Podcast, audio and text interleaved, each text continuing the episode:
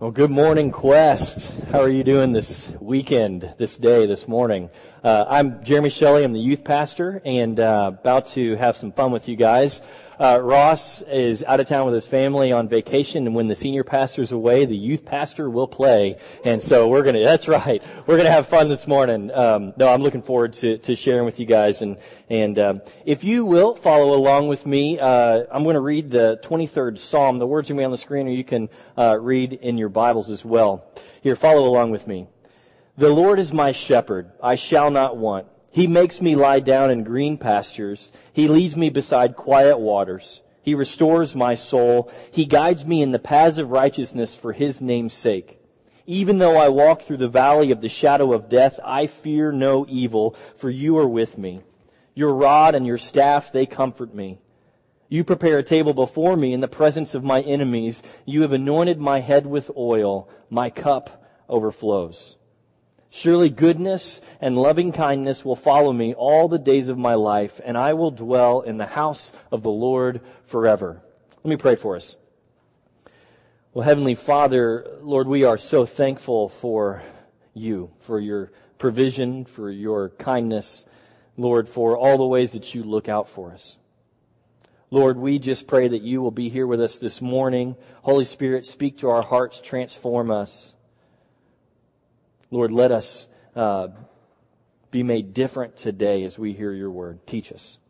We love you. We thank you. We pray these things in your wonderful and holy name. Amen. Now, this may surprise you, but uh, I'm not a shepherd, and uh, shocking, right? Yeah, I know. Um, and and the truth is, I, I'm pretty certain that most of you guys in here also have no idea what it means to tend sheep or to shepherd a, a fold, right? Um, yeah, uh, uh, this is really only a concern for me as I think about this psalm, Psalm 23, and the idea of what it means to be satisfied with God as our shepherd. You know, what, what does that really mean? Truthfully, when I hear this language, I, I see mental pictures of a God leading us and protecting us, uh, but I'm certain for a shepherd there is far greater meaning here in the psalm. Now, I decided to do a little bit of research, and these words of David are packed full. Now, David was a shepherd himself, and and uh, as a man, he because of his time as a shepherd, knew that he could slay a giant that other men feared simply because of all the time that he had spent protecting his sheep, protecting them from bears and lions and all kinds of other predators. Now, so this is a man who knows exactly what it means to be a shepherd. So then why is it so meaningful for him to call God shepherd? I began uh, reading a book written by a shepherd in his reflections on the 23rd Psalm. Uh, for so long, these verses have comforted many at the hospital bed or beside the grave, uh, but it's clear that they offer so much more to us uh, than just consolation. To have a God who is our shepherd uh, means that we can live in freedom. There's true satisfaction knowing that our God cares for us the way that a shepherd cares for his sheep. As I read this book, um, I found that for this passage to truly unfold for us, we have to know uh, a couple of things about what it means to be a sheep and also to be a shepherd. Psalm 23 is written from the perspective of the sheep. And uh, that's pretty cute. I mean, sheep are cute animals, right? You know, and and, and uh, throughout Scripture, we are likened to sheep. And, and, really, who better to write from the sheep's perspective uh, than David? You know, who who was uh, this man who tended sheep for a better part of his life. He knew them inside and out. And, and I love that he writes this psalm from their perspective uh, because, uh, well, many scientists through the years have tried as hard as they could to defend the intelligence of sheep, but to no avail. Uh, it's true. Sheep are very dumb animals. And um, David knew it, but he still took the place of the sheep in this psalm.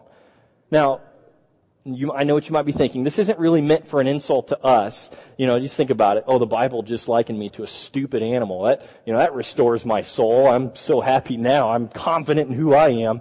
Well, the scripture really doesn't mean it this way. Uh, sheep are just an excellent animal to metaphorically speak to our need of a savior. And there's a couple reasons for this. One, uh, they're defenseless. They're, they're helpless animals. Predators are able to take advantage of sheep because they have few defenses.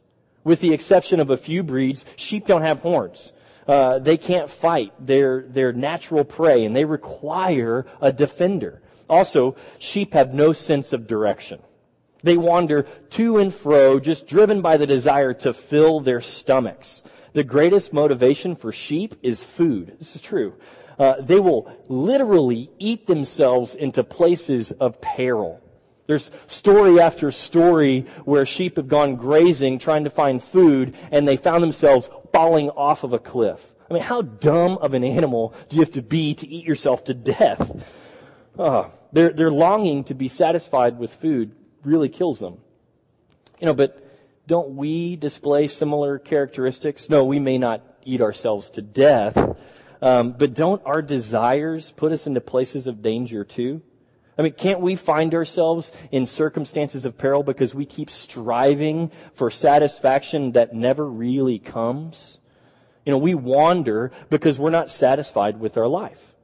We want more or better or bigger. We, we see what's on the other side of that proverbial fence and, and we think that's going to make me happy or, or once that's in my life, uh, then I'll stop trying to achieve or to accomplish.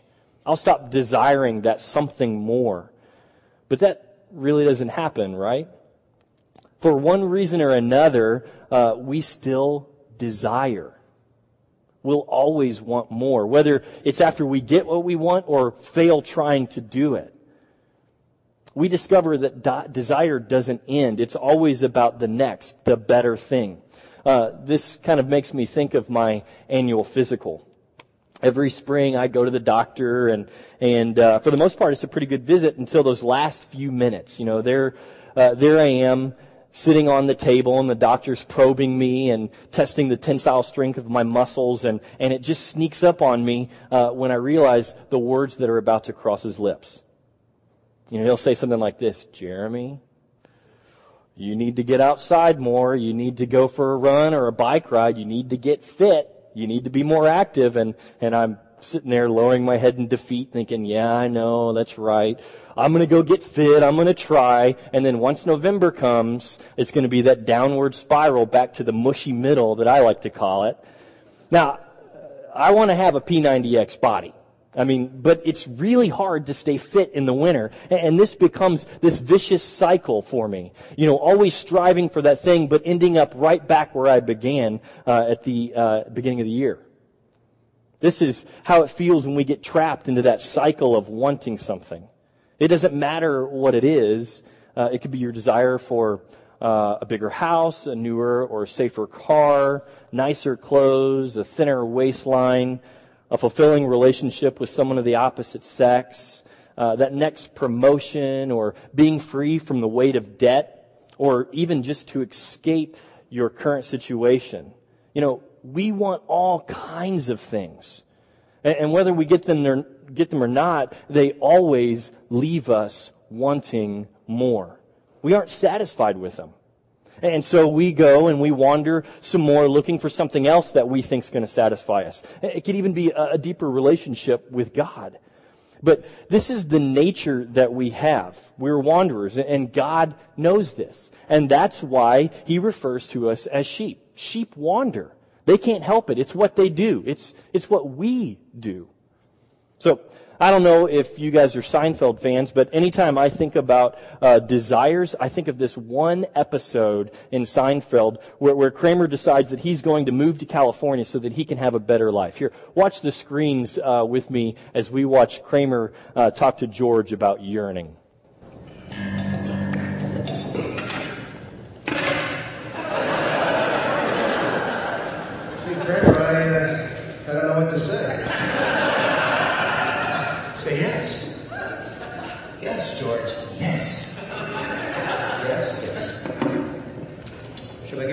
Keys? Is, uh, is that the transaction trading keys?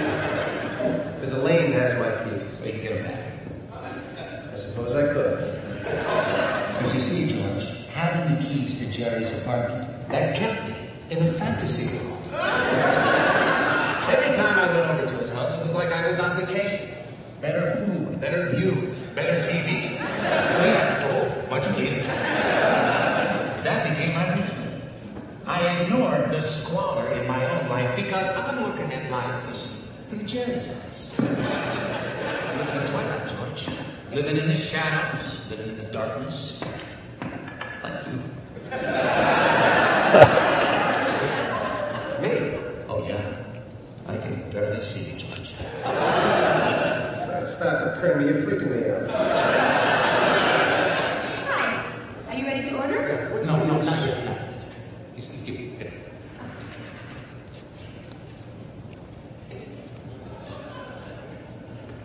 Do you ever yearn?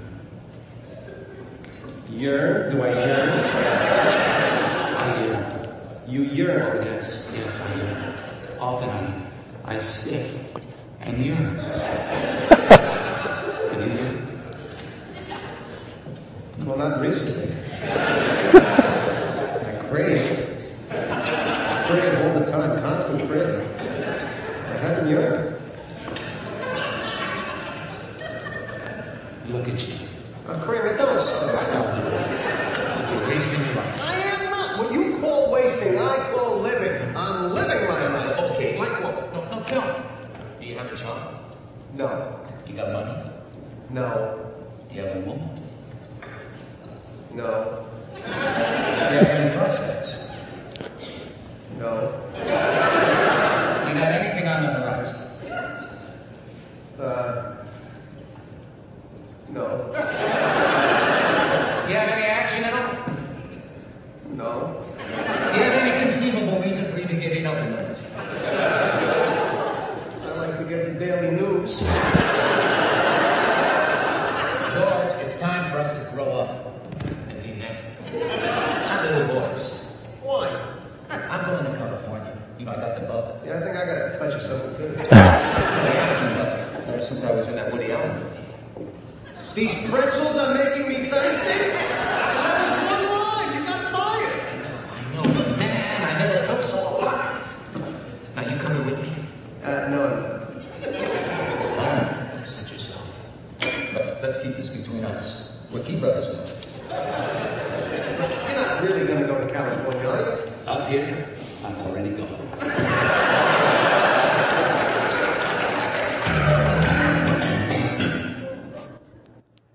Well, I could keep watching that all morning. Uh, you know, Kramer, he goes to California, but guess what? He comes back. Uh, because he realizes that life is the same there as it is in New York. You know, sure, the people are different and the experiences are a little different, but at the end of the day, it's still the same. You know, he still yearns and, and, and really this is how it works for us too. We yearn, we long, we want, and, it just keeps going on that way. We're like sheep wandering to and fro, uh, looking for more grass to fill our bellies. And, and as difficult as this is for us to accept, we have to, but there's hope. Uh, there's hope because we have a shepherd. You see, it's the shepherd's job to care for the sheep. The shepherd is the one who leads the sheep to the safe places where they can graze and eat. Uh, the shepherd is the one who fends off the predators, and the shepherd is the one who provides water for the sheep so they don't have to thirst. It's the shepherd's job to do all of this. Now think about that for a minute. If the Lord is our shepherd, then he takes care of us all the time, over and over. And if we're his sheep who cannot care for ourselves and wander aimlessly even into peril, our safety, our provision is found in him. Now David knew what it meant to be a shepherd. He knew the care and attention that it took uh, to lead sheep. It's not an easy job. But it means, and it means constant guidance. You see, sheep, if left by themselves, uh, they will not thrive. Uh, they'll overgraze pastures, they'll drown in search of water, and they'll live in constant fear, restlessness from danger. Let's look again at verse 2 of Psalm 23. He makes me lie down in green pastures. He leads me beside quiet waters. Now, David knew how difficult it was to get sheep to lie down. Uh, you see, sheep are naturally restless. Uh, to lie down, sheep have to be free from all fear. There can't be any tension in the fold, and, and the shepherd has to make sure that their wool coats are, are clean and, and free of parasites. Uh, he uses the oil to do this, which we read about in verse 5. And the sheep, they cannot be hungry. Otherwise, the sheep will wander looking for safety and trying to settle tension, scratching their coats and searching for food. Can you imagine how much care a shepherd has to have for his fold to make sure that every single sheep is comfortable? Much of that comfort does come from the proximity uh, of the shepherd to his sheep. A good shepherd he spends much of his time watching his sheep, cleaning them, feeding them, protecting them, and comforting them. It's, it's a long and hard job that never ceases. And only good shepherds end up with healthy sheep. One of the best sources of water for sheep, it's the dew that forms on the grass in the green pastures in the early morning. Uh, sheep they naturally rise early in search of this. Uh, but a good shepherd, he will get up early with his sheep and lead them right to these pastures in the morning so they can eat uh, and, and quench their thirst. It's a sacrificial job, but necessary for a healthy fold. Now, I'm sure that most shepherds would like to sleep in, um, but the good shepherd, the good shepherd is faithful to his sheep, and he does what is necessary uh, for their benefit. And after sheep eat uh, in the morning, they can rest under the shade of a tree during the heat of the day. They don't have to keep looking for food or water. The, the shepherd does all of that work for them. He leads them right to the place of the choicest grass. Now, this makes me think of how rich time with God early in the morning is. You know, like when you get up early before the sun and before the kids, um, and you read and you pray. It's like the dew drenched pastures to the sheep. After a time like that with God, we can sustain anything that comes our way during the day. A shepherd knows what's best for a sheep. A shepherd knows how much it will cost him to care for his sheep. A shepherd knows that even though he chooses to lie down with the sheep and sing to them, now this is important, even though he chooses to lie down with the sheep and sing to them, that they will still wander away from him. He knows that he'll have to chase after that lamb and bring it back to safety. And he knows that this will be a continual process, but he still goes about doing it lovingly because he knows this is what it takes to be the good shepherd. You see, there are other types of shepherds out there. There are shepherds who lock their sheep in a pen and make them graze the same pasture day in and day out. Uh, shepherds who barely look in on, the, on their sheep to see if they're safe, uh, to see if they're clean, to see if they're well nourished. Uh, and the sheep that have an owner like that, they have very difficult lives. Uh, they have to defend themselves from the predators because the fence isn't enough to keep keep them out. They need a rod and a staff to kill them and snatch them back from from danger. They'll, they'll never know what it means to graze the green pastures that are rich and wet with the morning dew because they trample uh, their own pasture day in and day out. They eat the grass down until the land is barren.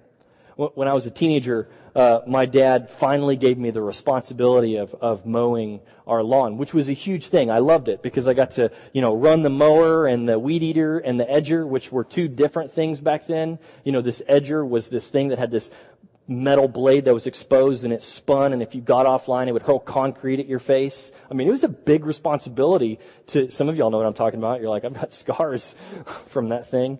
Um, it was a big responsibility. Um, and, and once that, the newness of it all wore, wore off, you know, and I was like, I'm done with the responsibility, and I knew how hard the work was and how hot it was to do it, especially in the middle of Texas in the summer you know, I finally started saying, man, it would be so nice to have a fold of sheep just to graze our lawn so they could keep it short for us. You know, it was a great thought, but the reality is that a fold of sheep will destroy a field because they overeat it. Without a shepherd guiding them to new pastures every day, sheep will devour their only source of food until it can't even grow back. Sheep without a shepherd are helpless. If they go in search of water, to the deep valleys, they risk drowning because their wool becomes so heavy under the weight of the water and they can't swim. Shepherd, uh, sheeps need a shepherd. Almost every wandering, defenseless step of the sheep can lead to danger. Sheep without shepherds have difficult lives. Now listen to the language of David in this psalm again and, and notice how he's not speaking to a shepherd in, in the first three verses. The Lord is my shepherd, I shall not want. He makes me lie down in the green pastures. He leads me beside the quiet waters. He restores my soul. He guides me in the paths of righteousness for his name's sake. Now, do you hear that? David is using the third person to talk about God.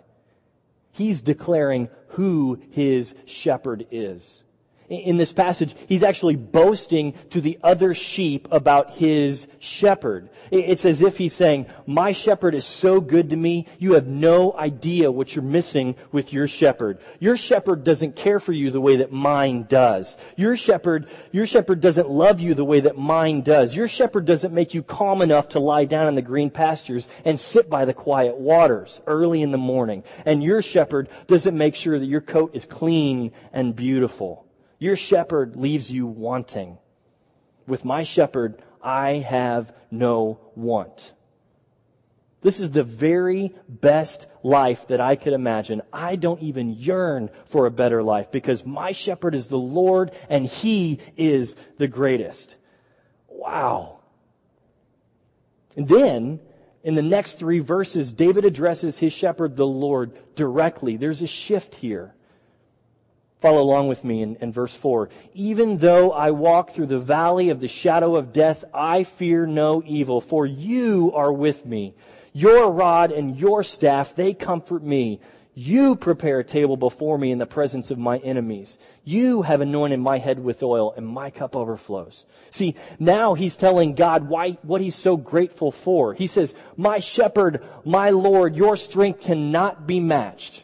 There is no enemy that you cannot defeat with your rod, the extension of your right hand of judgment. There is no trial or calamity that will befall me that you cannot snatch me uh, back from with your staff, your, your shepherd's hook of correction. Even though I wander, you still bring me back. If only I could be chained to you, then I could always be under the cloak of your safety, uh, the safety that comforts me. And you, O Lord, my shepherd. You prepare the pastures of the highlands, my table where, it, where it's best for me to graze, to get full, to get fat, and to get healthy. You go there first. You scout out the hard places and you watch out for the lurking enemies that are waiting to pounce on me and you stand with me as I eat so that I am safe my enemies that want to harm me know that when you are around, they cannot get to me. They know that you will destroy them. How good it is, my shepherd, to be close to you. And that's awesome. It's beautiful. You see, the sheep know that when they're close to their shepherd, they won't be harmed, even when their enemies are near. Now, David wrote this psalm to celebrate God to celebrate his life with God. He wrote it to talk about all the ways that the Lord has provided for him, has protected him, even while his enemies were near. He wrote it to boast about the goodness of his shepherd. He wrote it to remind the other followers of God that they will never have want, that they will always be cared for, that they will always be safe with their shepherd. You know, this psalm helps us to visualize the journey that a sheep uh, would take with his shepherd on his way to the high country where the good pastures are. And, and then that return back to the safety of the shepherd's house. It's a psalm encouraging us not only to be content with our shepherd, but to be proud of him for his love and provision. It's an encouragement to not wander, any, wander anymore, but to stay close to our shepherd to stay as close to Him as possible because that's where it's the best. You see, all of the things that we yearn for and desire that, that aren't God, those are really like those other shepherds that don't tend to their sheep. They'll always keep us wanting. They won't protect us. Uh, they'll lead us astray. That's why we should only strive for God. Only for Jesus, the good shepherd. Because with Jesus we experience true freedom true satisfaction and true safety. So this morning, let us boast in the name of God. Let us yearn for Him. Let us be thankful for all that, all the things that He does to pr- protect us, to provide for us, to bless us. Let us thank him for his sacrifices and, and let us draw close to him in the early morning as he sets out a table for us, even in the presence of our enemies. Now, I can't think of a closer place uh, to be with Jesus than the table he laid out before us on the eve of his crucifixion. This is God's greatest sacrifice uh, for us. It's in the picture of his death on the cross that we can see how he truly loves us and how much he will give in order that we might be saved from our enemies. Communion is an opportunity uh, for us to remember what God did for us on the cross. It's a chance for us to recount how lucky we are to have a Savior, a, a shepherd who loves us that much, to die on a cross. So this morning we're going to celebrate communion. I'm going to ask the band to come back up, and uh, they're going to play for us as as we receive this communion. And and uh, we're going to do this a little differently today. Uh, I'm going to have you get up out of your seats and come down to these tables, and uh, and you're going to pull off a piece of bread and you'll dip it into the cup and receive communion that way. If you can't make your way down here, if you'll just raise your hand, we'll have someone come back and, and serve you communion. But as you take the elements, uh, I want you to do this. I want you to thank God for His provision in your life. For saving us even though we're still wandering. And, and I want you to also consider all the ways that, that you are wandering right now from Christ. Examine your heart. Think about those places and consider what it would take for you to release those desires and then choose to stay as close to your shepherd as possible. On the night before Jesus died, he met with his disciples and broke bread with them to symbolize his body being broken. This is the bread. He then poured the wine for them that was to represent his blood that would be spilled so that his followers wouldn't have to suffer eternal death, but have eternal life. He took their place as the sacrificial lamb. So this morning, we're going to celebrate God. We're going to boast about our shepherd by remembering him through communion. Now, the band's going to play one more time for us Come Thou Fount. I chose this song because it's really an anthem to us as sheep. To remind us what it takes to strive to be as close to our shepherd as possible, even though we're prone to wander. It's a declaration of us to God saying, Seal my heart, chain me to you, God, so that I can't ever wander away from you, so that I can be as close to you as possible. Let me pray for us this morning. Well, Heavenly Father, you are a good shepherd. You care for us in so many ways that we don't deserve or even know about. Thank you so much for your provision, for your kindness, for your love. Thank you for watching out for us when we wander away from you and coming after us and bringing us back to your fold. Lord, we celebrate you for that. Jesus, thank you so much for your death on the cross, saving us, saving us from eternal death and allowing us to have eternal life in relationship with you, Lord. Jesus, we praise your name. Now, Lord, I pray that we would strive to cling to you as much as we can. Lord, chain our hearts to you so that we can't wander and we can live the very best life that is possible. Help us to boast in you, Lord. I pray these things in your wonderful and your holy name. Amen. Now come down to the front and receive communion as you feel uh, ready. Thank you.